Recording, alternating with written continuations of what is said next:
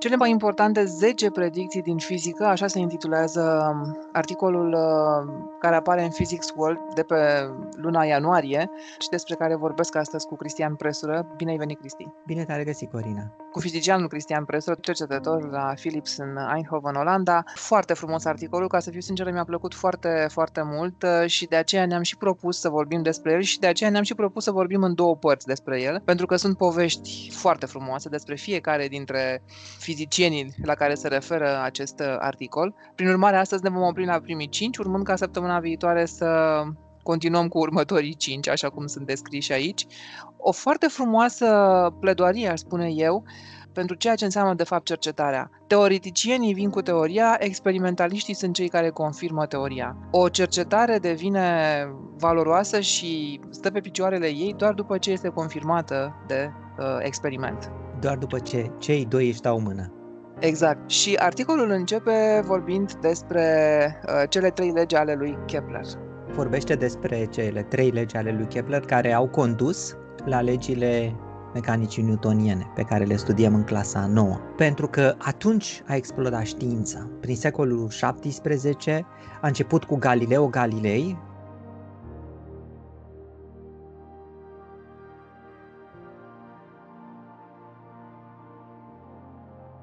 A continuat cu uh, Johannes Kepler, care a studiat mișcarea planetelor în jurul Soarelui și a descoperit că această mișcare nu este un cerc perfect, ci este o elipsă. Și a continuat chiar cu Robert Hooke, care a fost un englez, uh, care s-a cunoscut cu Isaac Newton uh, și care a propus la un moment dat o chestie foarte, foarte ciudată, că Soarele ar putea atrage planetele cu o forță care este invers proporțională cu distanța de la planetă la Soare. Toate lucrurile astea le știa Newton. Dar întrebarea se pune, au ele legătură unele cu celelalte? Și asta a făcut Newton. Newton, uh, în primul și în primul rând, a dezvoltat un calcul matematic, un calcul diferențial pe care îl folosim cu toții astăzi în matematică. În același timp, calculul a fost dezvoltat și de Leibniz și apoi a folosit acest calcul matematic ca să arate că toate lucrurile pe care, de care vorbise Galileo Galilei, Johannes Kepler și, uh, și Robert Hooke stau împreună prin niște relații matematice și prin niște principii matematice pe care astăzi le numim principiile mecanicii newtoniene.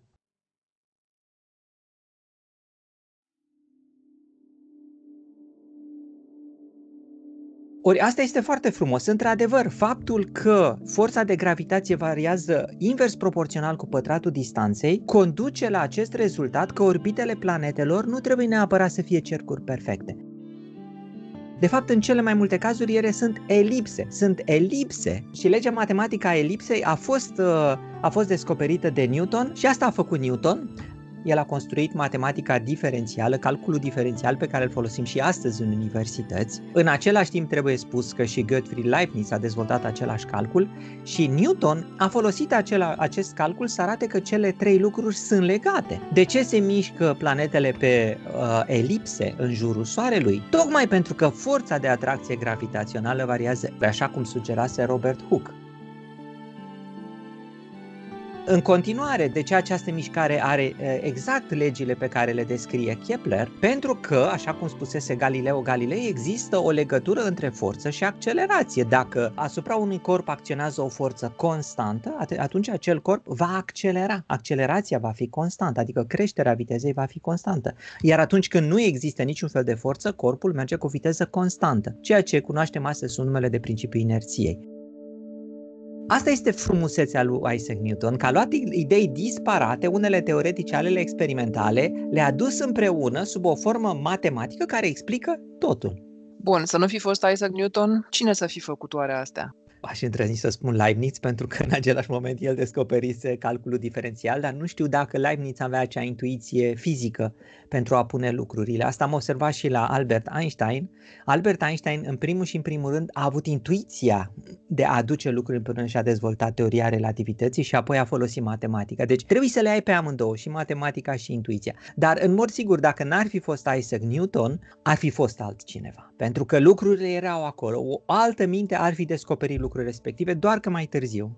Pe locul 2 în uh, acest clasament al celor mai importante 10 descoperiri științifice uh, e plasat uh, matematicianul și fizicianul francez Poisson.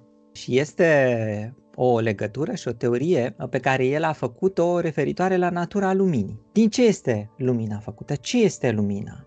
Pe vremea respectivă, și vorbim de anii 1800, pe vremea respectivă se credea că lumina ar putea fi o undă așa cum sunt undele care se, supra, se formează pe suprafața apei, fie că uh, lumina este formată din corpuscul, așa cum am aruncat cu niște pietricele. Uh, teoria corpusculară a luminii este datora lui Newton, iar uh, teoria ondulatorie a luminii era pusă în legătură cu ideile lui Christian Huygens, un olandez care a demonstrat că undele au acest principiu de superpoziție a undelor. Ele se împart în mai multe și după aia creează aceste, aceste desene foarte frumoase pe care le vedem atunci când aruncăm o pietricică în apă, de exemplu. Și a existat această dilemă. Este lumina o undă sau este formată din corpusculi? Și în această dilemă a intervenit și matematicianul Poisson, cel care a crezut că lumina este formată din corpusculi el a fost convins de lucrul ăsta când a făcut un calcul teoretic despre ce s-ar întâmpla dacă lumina ar fi o undă.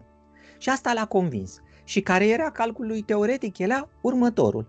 Să presupunem că luăm o sursă de lumină punctuală, un bec foarte, foarte, foarte mic și îl, ă, îl așezăm în spatele unui uh, panou care blochează lumina. Ca un fel de ecran circular uh, opac, complet opac. Deci luăm o bucată de carton o tăiem, formăm din ea un disc și punem discul în fața acelui punct de lumină. Iar apoi ne uităm în spatele discului la umbra lăsată pe un panou uh, în spatele, în spatele discului. Și uh, Poisson spune așa, domnule, dacă lumina este formată din particule, atunci în spatele discului o să vedem umbra discului așa cum este normal, iar în centrul discului va fi întuneric total, pentru că particule din care este formată lumina se blochează, sunt blocate de către disc Uh, și nu vor ajunge la panou de măsură. Pe de altă parte, dacă lumina este o undă, lumina ajunge la marginea discului și acolo, conform principiului lui Huygens, începe să formeze mici fronturi de undă care apoi se recombină în spatele panoului, chiar în centrul panoului.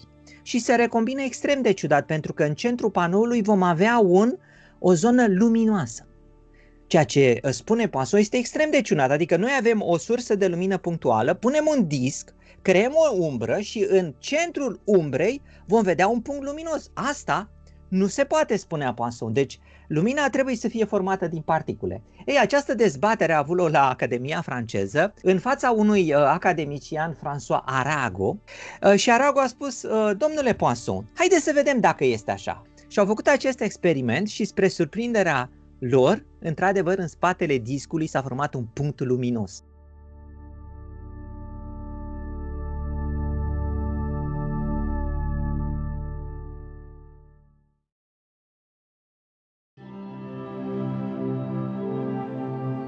Și asta i-a convins pe amândoi, și pe Arago și pe Poisson, că lumina este o undă. Din cauza aceasta, acest, acest experiment a rămas în istoria științei, iar măsurătoarea respectivă poartă numele uh, lui Poisson și lui Arago. Mai departe, viteza luminii, James Clerk Maxwell. Am văzut că lumina este o undă. Întrebarea însă este din ce este formată această undă? James Clerk Maxwell nu se ocupa cu lumina. James Clerk Maxwell a fost un fizician care a trăit în secolul XIX și el se ocupa cu electricitatea și cu magnetismul. Uh, el studia interacțiunile electrice dintre sarcini electrice, interacțiunile magnetice din... și el a observat un lucru foarte important, că aceste uh, câmpuri electrice care se formează în jurul sarcinilor electrice și aceste câmpuri magnetice care se formează în jurul magneților se influențează unele pe celelalte. Adică dacă avem un câmp electric variabil, acesta generează un câmp magnetic variabil. Deci, cu alte cuvinte, dacă luăm o sarcină electrică și o mișcăm, vom crea un câmp electric variabil, pentru că sarcina electrică se mișcă și aceasta va crea un câmp magnetic variabil. Deci, practic, avem și un mic magnet. Pe de altă parte, dacă luăm un magnet și îl mișcăm, vom crea un câmp magnetic variabil și acesta va, la rândul lui, a descoperit Maxwell, va crea un câmp electric variabil. James Clerk Maxwell a pus lucrurile astea cap la cap și a spus, domnule, eu pot să am o sarcină electrică pe care o mișc, care generează un câmp electric, câmpul ăla electric va fi variabil, câmpul electric variabil îmi generează mie un câmp magnetic variabil, dar și câmpul magnetic variabil la rândul lui va genera un câmp electric variabil. Și în felul ăsta creezi câmpuri electrice, magnetice, electrice, magnetice care se vor deplasa de la sarcina mișcare sub forma unei, unor unde. Numesc acele unde unde electromagnetice. Nimic nu are de a face cu lumina. Până când uh, Maxwell și-a spus, ok, dar eu pot să calculez viteza acestor unde din ecuațiile mele. Pentru că eu știu că sunt constantele electrice, că sunt constantele magnetice și asta a făcut. A calculat viteza undelor electromagnetice. Și când a văzut rezultatul, a rămas extrem de mirat. Rezultatul pe care l-a obținut era că viteza sub care se deplasează aceste unde electromagnetice este de aproximativ 300.000 de km pe secundă. Ori se știa la vremea respectivă că aceasta este viteza luminii. Toți spuneau că viteza luminii este în jur de 300.000 de km pe secundă, ori lui Maxwell i-a ieșit precis acest rezultat. Maxwell a spus, lumina este o undă electromagnetică. Sau cu alte cuvinte, undele electromagnetice pe care eu le pot genera astfel pot deveni lumină. Sau mai bine, mai simplu spus, lumina este o undă electromagnetică. Bun, ajungem la anul 1915, intră în uh, scena Albert Einstein și uh, orbita lui Mercur și cu marea lui uh, descoperire, pentru că Albert Einstein a construit două teorii. Teoria relativității restrânse, care a apărut cu un articol în 1905, și a doua teorie este o teorie extinsă acesteia, care se numește teoria relativității generale care a fost publicată în 1916. Este o diferență crucială între prima și a doua teorie. Teoria relativității restrânse se ocupă cu, uh, cu obiectele care se deplasează cu viteze constante prin univers. Teoria relativității generale se ocupă cu, uh, cu sisteme de referință care sunt neinerțiale, adică acolo obiectele se pot mișca cu orice fel de viteză. Și Albert Einstein a descoperit foarte frumos cum Teoria relativității generale, deci a doua teorie, este identică cu teoria gravitației. Sau mai bine spus, teoria lui, a teoria relativității generale, este o îmbunătățire a teoriei lui Newton, a gravitației. Uh, cu alte cuvinte, Einstein a putut să descrie de ce planetele se mișcă în jurul Soarelui, nu prin intermediul forței de atracție a lui Newton, nu, ci prin intermediul conceptelor din noua lui teorie. Einstein ne spune acum că planetele se deplasează în jurul Soarelui nu pentru că sunt atrase cu o forță, așa cum spunea Newton, ci pentru că spațiul se curbează acolo și timpul se dilată. Și el a pus toate lucrurile astea în ecuații, însă la vremea respectivă, după ce a făcut această teorie în 1916, nu avea nicio dovadă experimentală că chiar așa este, că teoria lui este o îmbunătățire a teoriei lui Einstein. Uh, și că, într-adevăr, planetele se mișcă în jurul Soarelui datorită acestor proprietăți speciale ale spațiului și timpului. Uh, și el și-a întors atunci privirile către uh, un efect experimental încă neexplicat. Uh, și uh, efectul acesta uh, încă neverificat se referea la orbita planetei Mercur.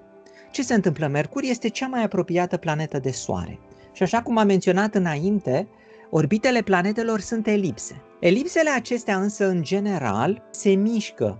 Asta numim noi precesia periheliului sau precesia, precesia elipselor. Numai că rămâneau aproximativ 40 de secunde de arc neexplicate. Și aici și-a spus Einstein, aici este șansa mea. Așa încât Einstein se pune pe calcule și uh, calculează precesia periheliului lui Mercur și obține o valoare care este de aproximativ 40 de secunde de arc. Exact acea diferență care, uh, care nu era explicată.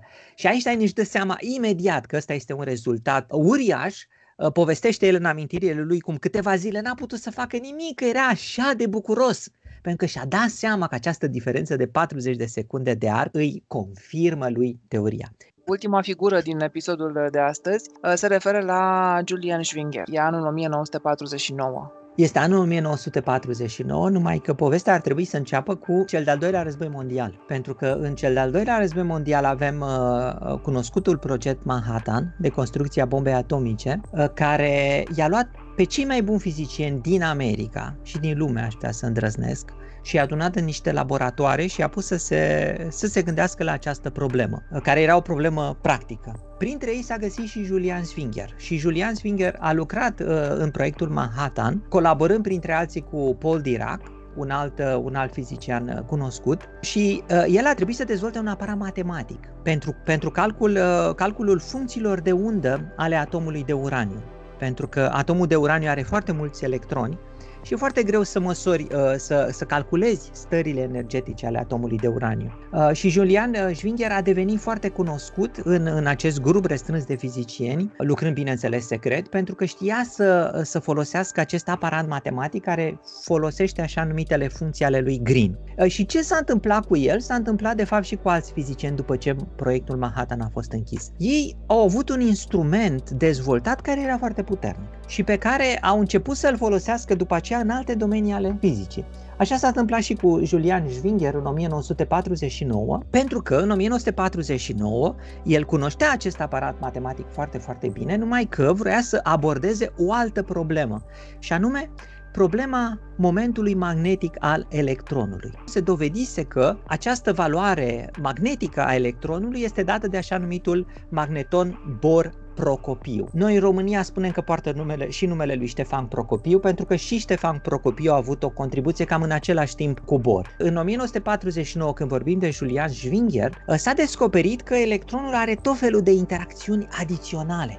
Deci el chiar dacă stă pe loc, nu putem să spunem că stă pe loc, pentru că în mecanica cuantică există tot felul de interacțiuni virtuale care au loc simultan. Ori, odată ce Julian Zwinger și ceilalți fizicieni au reușit să, să abordeze problema asta a multitudinilor de procese virtuale care sunt uh, o infinitate și uh, au obținut o formulă care uh, se leagă de uh, structura fină a constantei electrice, iar uh, formula aceasta este, este foarte cunoscută și este foarte importantă în fizică. De fapt, ea a rămas astăzi scrisă pe mormântul lui uh, Julian uh, Schwinger și a rămas scrisă pe mormântul lui pe bună dreptate. O singură idee înainte de a termina episodul de astăzi, uh, gândindu-mă la toate momentele acestea, cum trebuie să fi fost atunci, în timp ce oamenii ăștia erau în mijlocul acestor, acestor lucruri? Depinde atunci unde, Corina, pentru că dacă vorbim de anul 1949, lumea tocmai ieșise din război. Cei mai mulți oameni erau, erau fericiți că scăpaseră de această năpastă. Alții se gândeau la cei pe care i-au pierdut, copii, părinți, frați, surori. Lumea nu realiza valoarea descoperirii care a avusese loc în, același, în acel an. Asta o vedem noi acum, uh, gândindu-ne liniștiți la ceea ce s-a întâmplat cu aproape 80 de ani în urmă.